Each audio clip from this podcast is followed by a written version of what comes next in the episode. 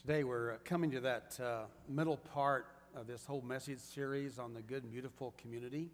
As we talk about the church, we're, we're coming to the heart of the book, the heart of the series, really the heart of the gospel, the heart of the good news of Jesus Christ about reconciliation uh, and how that uh, we can be reconciled to God. And then we can then extend God's reconciliation to other people as God's reconciling community. Now, I want us to start by looking at some scripture together from 2 Corinthians chapter 5.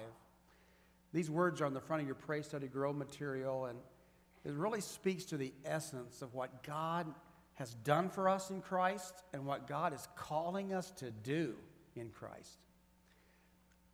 The scripture says that all this, all this reconciliation, all, all of this is initiated by God. All this is from God who reconciled us to himself through Christ and has given us the ministry of reconciliation. That is, in Christ, God was reconciling the world to himself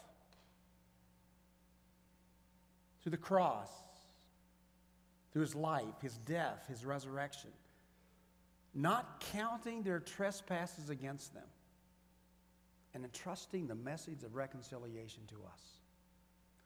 For our sake, for our sake, he made him to be sin who knew no sin, so that in him we might become the righteousness of God. So I want to ask you to ask yourself two questions as we talk about this today. The first question is Am I reconciled to God? Am I a person that knows the reconciling love, the pardoning love, the mercy and the grace of God? Have I received that mercy myself? And if I have, what am I doing with it? Individually and as a community of faith, Schweitzer, are we a community offering God's reconciliation to other people? That's, that's the heart of what we're talking about today. Now, let's uh, shift gears by, let me ask you, how many of you have seen the movie Son of God? Okay, good. Um, many of you have not. I know you've read the book, and so it's, you know the ending. Um, you know, there's, I'm always kind of amused by the critiques of movies and, and how, you know, some Christians are talking about how that, well, they left some stuff out. well, yeah. or they missed the message. Or, boy, when I saw it, I was thinking two things. I was thinking they really captured the gruesomeness of what Jesus went through. They also captured the mission that he was on. This mission of grace. And those of you who, who, saw the movie, you know that how they move kind of quickly from scene to scene, but how they talked about how that he reached out and, and healed a man that was paralyzed, and he said, Your sins are forgiven you, because Jesus was not just about physical healing, he was about spiritual healing. Or about the scene where the woman that was caught in adultery they, they brought her before him, and you know, the elders, the religious elders were going to stone her, and that's what the law said. And Jesus doesn't condemn her, he lets her go. And says, Go and sin no more. Or the whole way in which he treats Judas, who's betraying him, and how Jesus continues to befriend Judas, how he invites him to the table, how, how he embraces him and kisses him, even in the midst of Judas betraying him. And then on the cross, you know the story the thief asks, Will you remember me? Will you forgive me? And Jesus says, Today you'll be with me in paradise. And then that great prayer that he prays over everyone, even those that don't ask for forgiveness Father, forgive them. They don't know what they're doing. I mean, the mercy of God comes through the movie. It is the gospel, it is the good news of Jesus Christ. You know, friends, if you could reduce the good news and the message of the whole scripture, and particularly the Gospels of Jesus, to one word, if you could only use one word, use the word mercy. Because it tells us at the heart of what God is about and why Jesus came and what he has done for us. And so, I want us to look at some scripture together from a story that Jesus tells in the Gospel of Matthew. And before we look at the scripture, I want to set the context that Peter, one of Jesus' followers, has just asked Jesus the question Okay, God, how many times? How many times do I have to forgive him? How many times do I have to let her go? Seven, seven times? Peter thinks he's generous. And Jesus says, No, how about 77 times or 70 times seven times? How, how about an infinity? And to make his point, Jesus then tells this story to the question How long do I have to forgive? How much mercy do I have to extend? And so Jesus says, For this reason, the kingdom of heaven may be compared to a king, and God is the king in the story, who wished to settle accounts with his slaves. When he began the reckoning, that is the king settling the accounts, one who owed him 10,000 talents, talents uh, were thousands of dollars, so 10,000 10, talents equaled out to millions of dollars. Okay? Servant owes him millions of dollars, was brought to him. And as he could not pay, and on God's green earth, he knew it, the king knew it, everybody knew it. There's no way this guy is ever going to be able to pay. His Lord ordered him to be sold together with his wife and children and all his possessions and payment to be made. So the slave fell on his knees before him, saying, Have patience with me, and I will pay you everything. And out of pity, out of pity, out of compassion, out of mercy for him, the Lord of that slave released him and forgave him the debt. So he's been forgiven millions of dollars worth. It's like he won the lottery, right? Now, I'm not suggesting that you uh, go for the lottery, because I'm here to tell you that uh, you've got a better chance with the mercy of God than you do with winning the lottery. But let's say you won the lottery. You, you won millions of dollars and some poor dude walks up to you and this guy owes you $100. What do you think you'd do with that guy? You think you might find it in your heart to let it go? I think so. But that's not the way Jesus tells the story. Jesus continues the story in this way. But that same slave, as he went out, came upon the one of his fellow slaves who owed him a hundred denarii. And seizing him by the throat, he said, Pay what you owe. Then his fellow slave fell down and pleaded with him, Have patience with me, and I will pay you. But he refused. Then he went and threw him into prison until he could pay the debt. What is it with this guy? Why couldn't he find mercy toward this guy? It's really hard for us to receive the full extent of God's mercy and forgiveness. It seems too er, easy, doesn't it? We feel like, you know, we got to do something, we, we got to earn it. Or even when it's pronounced to us, even though it's offered to us, forgiveness is there. In our heart of hearts, do we believe it? You know, I think if truth be told, many of us Christ followers, disciples, Christians, believers, in our heart of hearts, it's hard for us sometimes to really believe that the slate has been wiped clean, that there is no guilt, that there is nothing hanging over us, that God has totally pardoned us and forgiven us. Do you believe that this morning? Do you know God is a pardoning God, as a merciful God? Do you believe in your heart of hearts It is gone. Or are you afraid somewhere in your spirit that there's going to become a knock at the door where God sent the parole officer over and said there's been a mistake, you're going to prison anyway?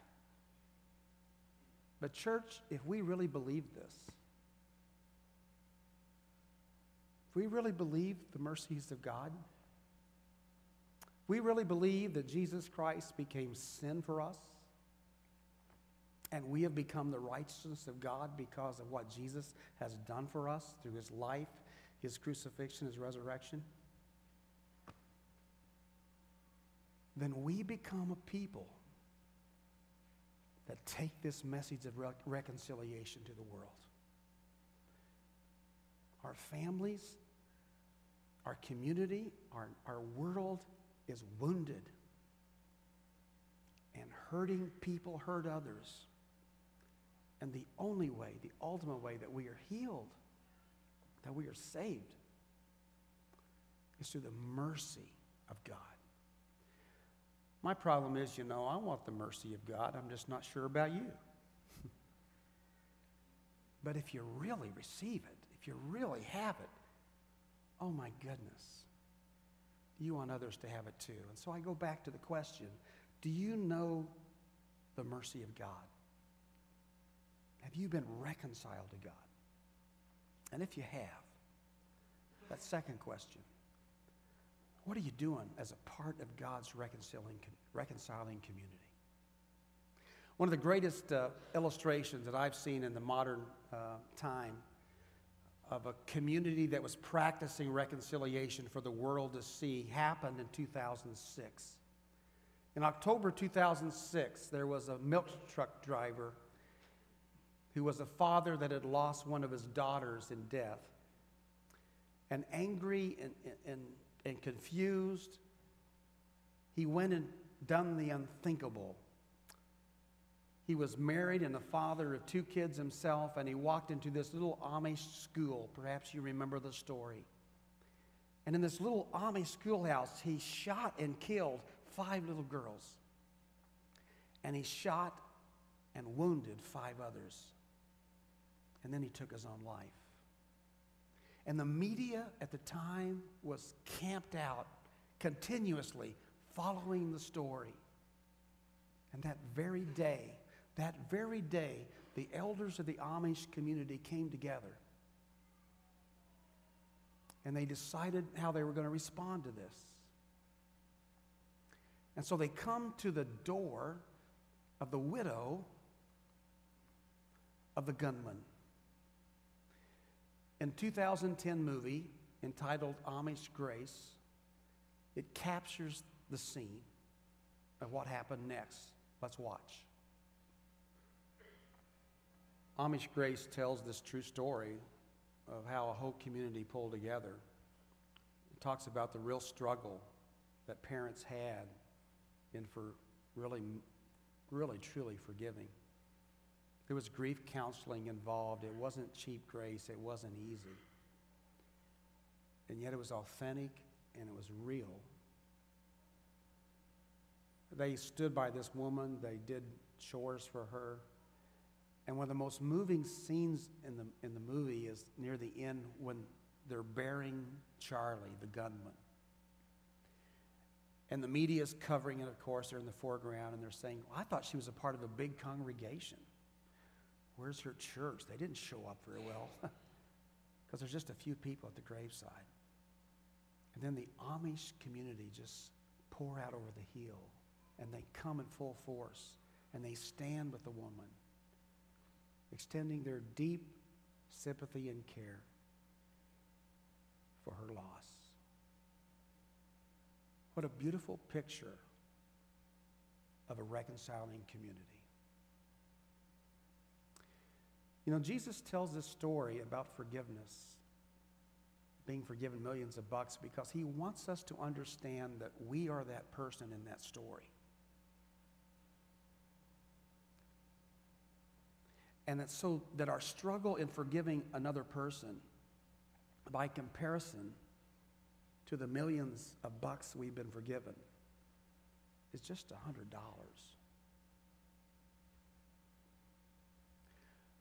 Reconciliation starts with forgiveness.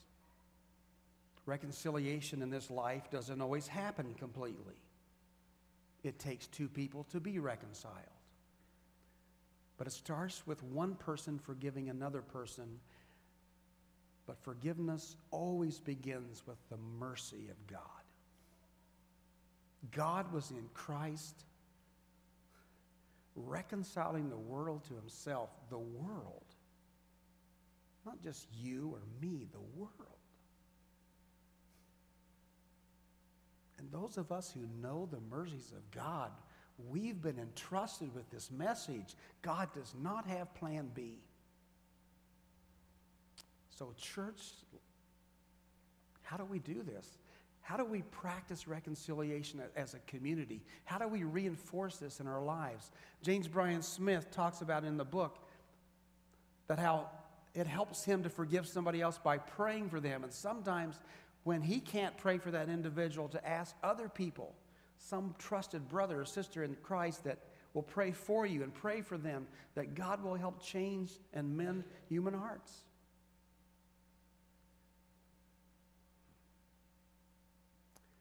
But when we really know in our heart of hearts that the slate is clean and there is nothing held against us, and the guilt is gone, we can't help. We can't help but be ministers of reconciliation and mercy toward others. That's who we're called to be. That's what we're called to do. This is the heart of the gospel. If we miss this point, we miss the good news. I got to tell you this morning, just the power of the testimony after, after the 820 service. There was a guy walked up to me in his 70s,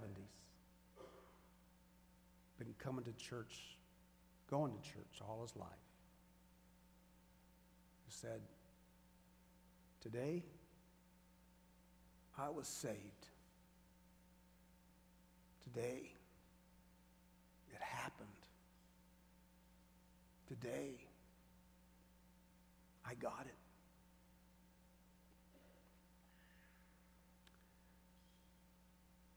That's the mercy of God. There's a prayer I want to share with you that comes from the Eastern Church, from the Greek and Russian Orthodox tradition in particular has preserved this prayer. It is a prayer that I have used over the years off and on, and recently I have used it a lot. This prayer has so many different dimensions to it, and I'm going to be teaching on this tomorrow evening in the House of Prayer. We're going to be practicing it. I wish I had time to talk more about this this morning, but I want to say a few things. This is a prayer that works for anyone who thinks, How do I open myself up to God's salvation and mercy and forgiveness? How do I experience this? And it's, it's rooted in the scripture. Lord Jesus Christ, Son of God, have mercy on me, a sinner. It's that simple, it's that freeing, it's that real. Would you say that prayer with me? Lord Jesus Christ, Son of God, have mercy on me, a sinner. I find this prayer to be something that helps me to focus in the midst of my day. And the short version is simply, Jesus, have mercy. Jesus, have mercy. When I'm messing up, when I've got all these thoughts that come in my mind, when I'm unsettled, when I'm anxious, when I see people doing things they ought not to be doing, and I'm judging them or whatever, I just pray, Jesus, have mercy. Jesus, have mercy. I find it a prayer that opens me up and continues to help me to be centered in Jesus. Many people have used this as a breath prayer where you can pray in this way Lord Jesus Christ, Son of God, breathing in and then breathing out. Have mercy on me. Breathing in and breathing out. And I like to use this prayer as a sense of community and changing the word me to us because it helps me to connect with the sins of others. And also, it, I hope that other people can connect with my sins. That we're in this together. that we all share this human condition, this human frailty. And so we pray, Lord Jesus Christ, Son of God, have mercy on us. Have mercy on us. This morning we're going to celebrate Holy Communion, the great reenactment, the great remembrance of the mercies of God. And what Christ has done for us with his great sacrifice. As we come this morning, I hope this prayer is on your lips. Lord Jesus Christ, Son of God, have mercy on me.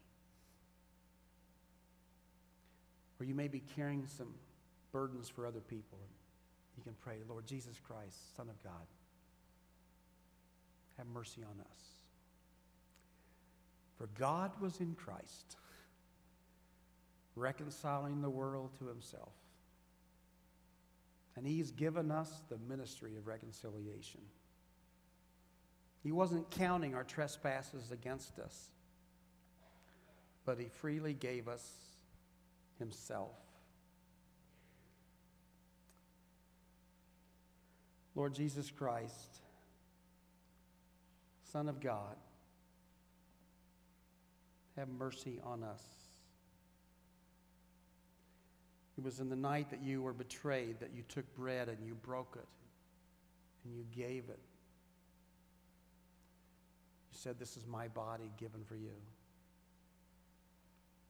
It's that same meal that you took the cup and you raised it to God and you said, This is the cup of salvation. This is the blood to expunge us of our sins. As often as you drink this, remember me. So, God, we thank you for your mercy today.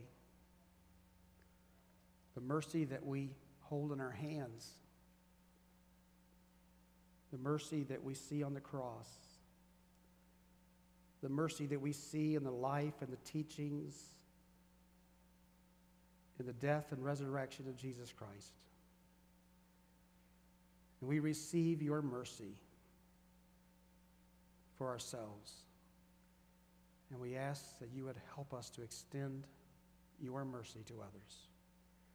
Through Jesus Christ, we pray. Amen.